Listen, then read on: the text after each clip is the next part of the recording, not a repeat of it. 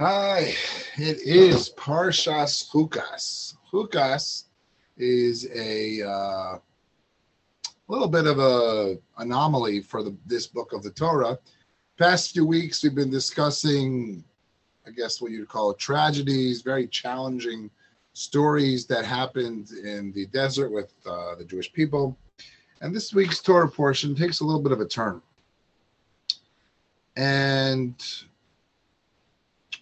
um, let's discuss first point. So it's most famous for the idea of the red heifer. The red heifer was it really it was is actually the only commandment in the Torah that um, that uh, King Solomon, the wisest of men, did not understand. And that's incredible because King Solomon understood everything. And one of the commentators says that um, what's the purpose of that? What's the purpose? It's like it seems re- weird. There's so many things that he didn't understand. He, he understood, and this one, we kind of like God didn't let him understand. Like what's what's going on over here? So a commentator called the Be'er Yosef says that it's important, and parents know this, and teachers know this, and maybe even many leaders know this, that it's important that for us to not understand everything. Because if a person understands everything, when you understand something, you then feel you have the license to to accept, sometimes say, you know, I'm not going to do it. And the reality is, is that it's also a very, very uh, puts a person at a big handicap in life. Because if a person feels they always have to understand, then when something happens they don't understand, and they're which they inevitably will, a person will be very ill prepared to deal with that. And therefore, the Be'er Yosef says it was a gift from God to help mankind to have some things that we just do that we just don't understand, that we kind of need to trust God, trust the system. And um, and and but the truth is, the Talmud says that uh, ultimately there'll be a time. This is part of how the Jewish um, philosophy, you know, works very well, in that we say that um, there will be a day Messiah will come and be the resurrection of the dead, and there's the afterlife when a person understands many things that they don't understand now. So that is the first idea of having something that we don't understand. It's a very, very powerful life tool to be able to do things even when you don't understand. And it's very, we always talk about relationships. And relationships, if you have to understand something to do it, it's, it's impossible to keep a relationship because other people look at things differently and it doesn't even if it doesn't make sense to you you can't stand on ceremony and say well i'm only going to do things that make sense. No sometimes what makes it make sense is the fact that someone else feels that way or wants it and then you know within reason you kind of go along with it. Now a famous famous idea this is one of my uh, favorite ideas because I, I really uh, spend a lot of my time doing this. In chapter 21, verse 18, says,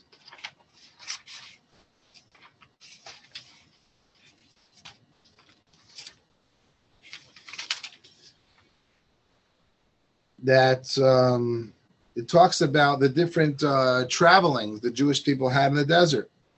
And when it lists them, it says that the Jewish people went from the desert to a place called Matana. Now, in the simple level, the Torah is just discussing the places where the Jewish people travel. One place was called the desert, Midbar. One place was called Matana. but the Talmud says a famous idea based on the Rush that if a person turned themselves into a desert. What's a desert? a desert doesn't really have much of an identity of its own. It's basically a place where uh, um, it, it, it's not a, it's considered a very humble place. And um, the idea that we say is that if a person turns themselves into a desert, person, someone who doesn't really have a self, they're always thinking about other people. They freely share.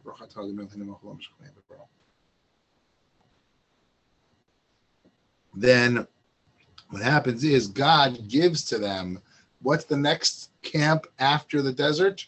Matana. You get a present. Don't think you're gonna lose.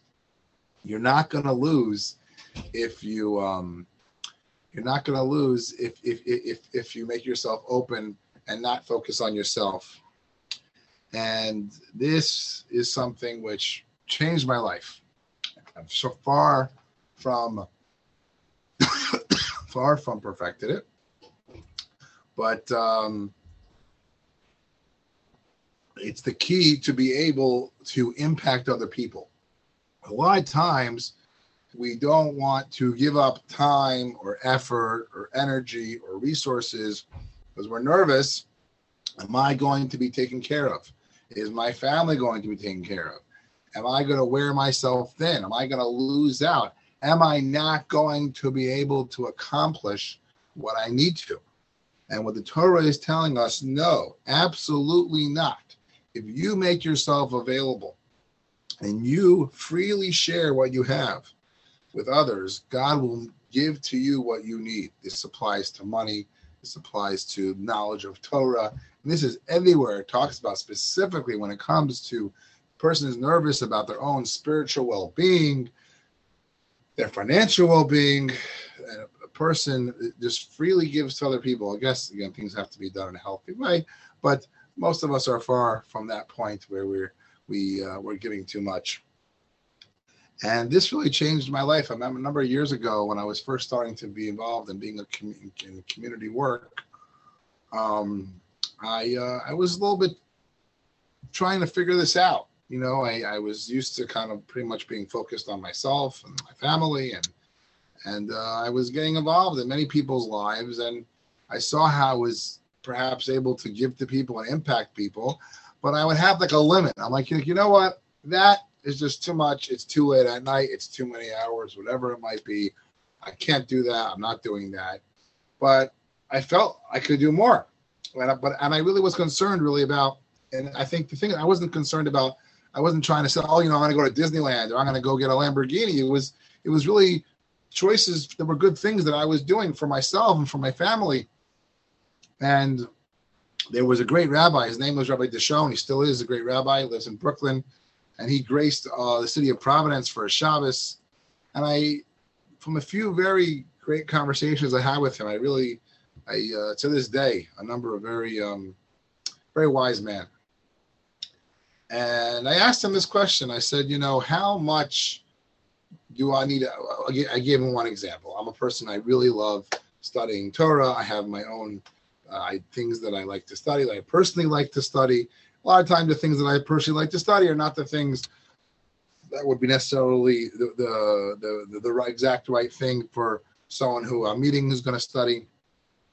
And I said, you know, what's going to be if I give up all this time to spend time with other people? Then I won't have time to study the own Torah. And, and my, and my, I love Torah. It's important for me to study Torah. And he said, then get out of the business. So get out of the business. He says, not for you. If you're gonna sit there and keep looking back backward, how how's my own Torah study doing? Then this is not the business for you. And I said, it's so much a part of me. It's, it's I identify myself with it. You know, what's what's going to fill that place? And he said, you're not going to.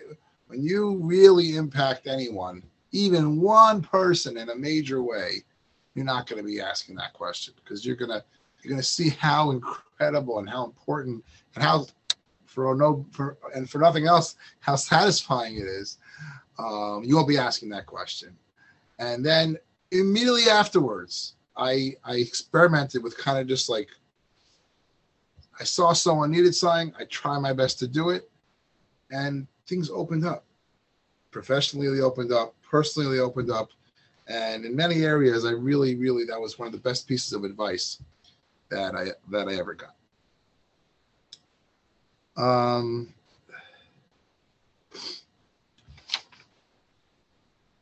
so interesting idea. It says in the being the Torah portion when it discusses the red heifer. Red heifer basically is person in Judaism is a concept of, of spiritual impurity. Person, one of the ways that happens, person comes into contact with a dead body, and then they need to go through a spiritual, a, a, ritual purification process. And at the time of the temple, what that meant was they took these ashes of a, they took a red cow and they burnt it in the most humane way possible. Sure, there certainly wasn't anything appropriate there, but they had these red, the, the, these special ashes, and they sprinkled them on you. And the laws about it are just so confusing and contradictory. And one of the, it starts off the the uh, paragraph there. It says a person who dies in a tent. Why is the Torah giving us details about the person who dies? And the commentaries say that this is a reference to the tent of Torah. And that if a person wants to accomplish in the realm of Torah and Torah study and growth in spirituality, a person needs to make themselves dead over it, give themselves over to it, give their life over to it. And um, and regardless of circumstances. Um, the concept, the reason why I use tent and not house is because a tent is somewhere that transit it goes everywhere. Torah goes with you, and it's something which can be which um, um, really there's basically no circumstance that exempts a person from it. The Rambam discusses a person's rich, a person's poor, strong, weak, all life circumstances, everything has its challenges. In all circumstances, a person needs to make it a huge priority, and it will uh, strongly, strongly uh, imp- impact one's life. Um, in many the uh, in many many many years ago, in the year 1244, it was a very unfortunate thing that happened uh, this time of year, and the famous commentator Magen Avraham says there was a custom, there still is a custom, to fast tomorrow. The Friday, the Erev Shabbos before Parshas Chukas. What what unfortunate calamity happened. What happened was was 24 wagon loads, and this story has unfortunately become more well known. 24 wagon loads of Torah, Torah scrolls, and Torah books were burnt, were burned. I believe it was in France and I believe there's actually a monument for it there. And um, France has, I believe, recently come out, uh, you, know, you, know, being apologetic about it. And th- that's what the Magen Avraham says. In uh, in uh, respect to that, to what happened, people have accustomed to fast. But it's unusual because every, unlike American holidays, Jewish holidays are not day of the week they're always a date. 15th of Nisan is Pesach, 6th of Sivan is Shavuos, 15th of Tishrei is Sukkot, 25th day of Kislev is Hanukkah. So this is why we have is very unusual, is completely unusual. I think it's singular that there's no um, no uh, date for it, and it's supposed to be the Friday before Parshas Chukas. And I saw, I think the Shibbolei Haleket explains that it's because we need the lesson of Parshas Chukas. What's the lesson of Parshas Chukas? We don't understand. These things we just don't understand. And if we try to fight it or we try to reconcile it, maybe a certain amount, sometimes things we can understand. But we, as we said before, we need a similar idea. We got to have this in our in our in our in our deck of cards of how to deal with with uh, with relationships and how to deal with life. In chapter 21, verse 21, it talks about um, um, the Jews were near Israel and they wanted to pass through a certain land, and the uh, nation there was not very hospitable, not very kind. And what comes out from here, it's held against them, is that what was held against them was that they did not um, pursue peace. Now, in the Torah, there are many, many commandments that we have. Now, most positive commandments, you don't have to do them. When you get the opportunity to do them, you do them. Person, so many things, giving tithes and uh, and this, this go through many of the opportunities. We're very opportunistic obligations. Peace, we're told by King David, a person has to has to run after peace. And the explanation is and this is what the Jewish people did. The Jewish people pursued peace with this country. They actively tried to do it. And the reason why is because if you don't pursue peace, it will not happen. So if a person sits back and expects to be in a relationship and it's going to be peaceful without being proactively making it peaceful, it will not be peaceful. A person who wants to be in a community, wants to be amongst friends, having a state of peace requires proactivity. The famous idea when we when we daven the Amidah, when we say uh, the Shemona Esrei every day, we may we take three steps back and three steps forward.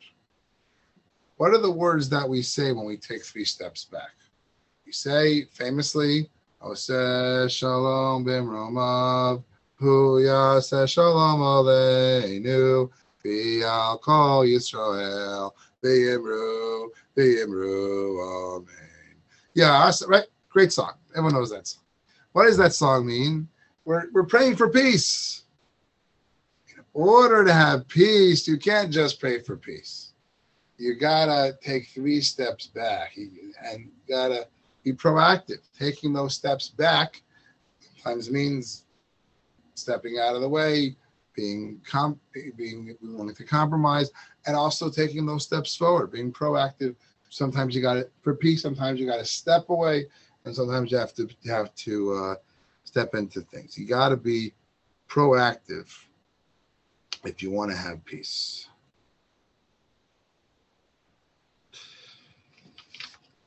Another fascinating thing in chapter 20, verse 14, says that Moshe, um, he said that uh, um, he was discussing a problem, and one of the problems was is that um, the Jewish people were driving Moshe crazy. The Medrash says that the Jewish people were ungrateful to Moshe and they didn't stop bothering him. But Moshe didn't stop. He did not stop about it. He didn't get discouraged. He he he continued. And and uh, this is the paradigm, the paradigm that we learned that that giving has zero to do with getting anything back. If you're to give, you got to give with no expectation. And uh, and like we said last week, you know, often when the people subconsciously end up resenting people who give to them. But uh, a person has the capability to give to people who they disagree with, people who have wronged you, and that is actually when uh, you can grow uh, tremendously. This week's Torah portion, we get the news of the of Aaron, the great leader, second in command to Moshe, the, the high priest. He passed away. And when he passed away, the Jews had these special clouds, the clouds of glory that went with them throughout the desert and took care of them. And the question was, what connection do these clouds have to do with Aaron? And the Ateres Mordechai says that the, at the same way the clouds kept the people together and, and, and went around them and protected them, Aaron was the person that kept the Jewish people together. He would greet people. He would make peace. He would make peace between families and friends. And he was just the he, he uh, the in the ethics of the fathers. It, it talks about him. He calls that he's the person who pursues peace is a student of Aaron. And that is why the clouds left when he left. And it's actually is, is seen when when when Aaron died, the Jewish people, they were so sad, even sadder in a certain sense than when Moses died, is because Aaron was a person who he was actively involved in bringing peace. They felt his love. They, they respected Moshe, and they certainly sorely missed him. But Aaron was that lover of peace, and not that Moshe wasn't, but this was his role to be the person who made who made peace. One last thing I'll share with you is this week's parsha. We have the infamous, famous story of where the, uh, the there's a rock, the rock the Jewish people get the water from. and Miriam dies, so it stops producing. And ultimately, it comes back, and the Jewish people sing a song to God about it. And the question is this is not, this is the second song the Jewish people are recorded as having sung. And the first, when the first one, um, Moshe uh, is listed as he led the song. And this time, Moshe is not, not only did he not lead it, he's not even mentioned. And the commentators say that the reason why he's not mentioned is because Moshe really appreciated Miriam. And since he really appreciated Miriam, he didn't have need need to sing because this song was connected to Miriam. And and uh, and that's a really special thing. Sometimes we can be so. Sometimes you know, obviously, it's important to articulate things, but often um, the most powerful thing that we need to do for people is that they need to be able to feel to feel our respect and love for them and value for them. That's something that even articulating doesn't do because the person doesn't really feel that way. People sense that and the words actually can even be uh, not appreciated or even hurtful when a person thinks that um, that you don't uh, you don't really mean them. So let's review a little bit. We talked about the idea of um, giving giving despite what what what what what others do. We talked about the idea that if you freely give of yourself, you'll be more than taken care of. We learned about how for peace you gotta pursue it. You gotta be proactive. We learned how it's important to develop this part of our personality, the ability to not have to understand everything. A, that's important because we'll be able to function in fact, we can understand things. And important also for the Torah is that we won't, God forbid, dis- dismiss something just because we think in order to do something, we have to understand it. We have to be able to do things sometimes, even though we can't understand it and we don't understand it. We also learned how Aaron was so beloved. He, he was the glue of the Jewish people, and he was that through love and peace. Say love over. I'm sure there's many, many songs written about this. Love can overcome just about anything. Um, we learned how Moshe did not need to sing this song about Miriam because it was so clear that he respected and loved her. We learned how Torah is something that you got to be totally given over to. You have to be make like you're dead to it. You can committed to it, no matter what your situation is you find a way to make it work. All these things together, they make a person, they make for a person's relationship better. No question, the person brings Torah into their life and peace into their life and the tools not everything having to make perfect sense to you. Have a wonderful, wonderful existence. Have a beautiful, beautiful Shabbos. Thanks for coming.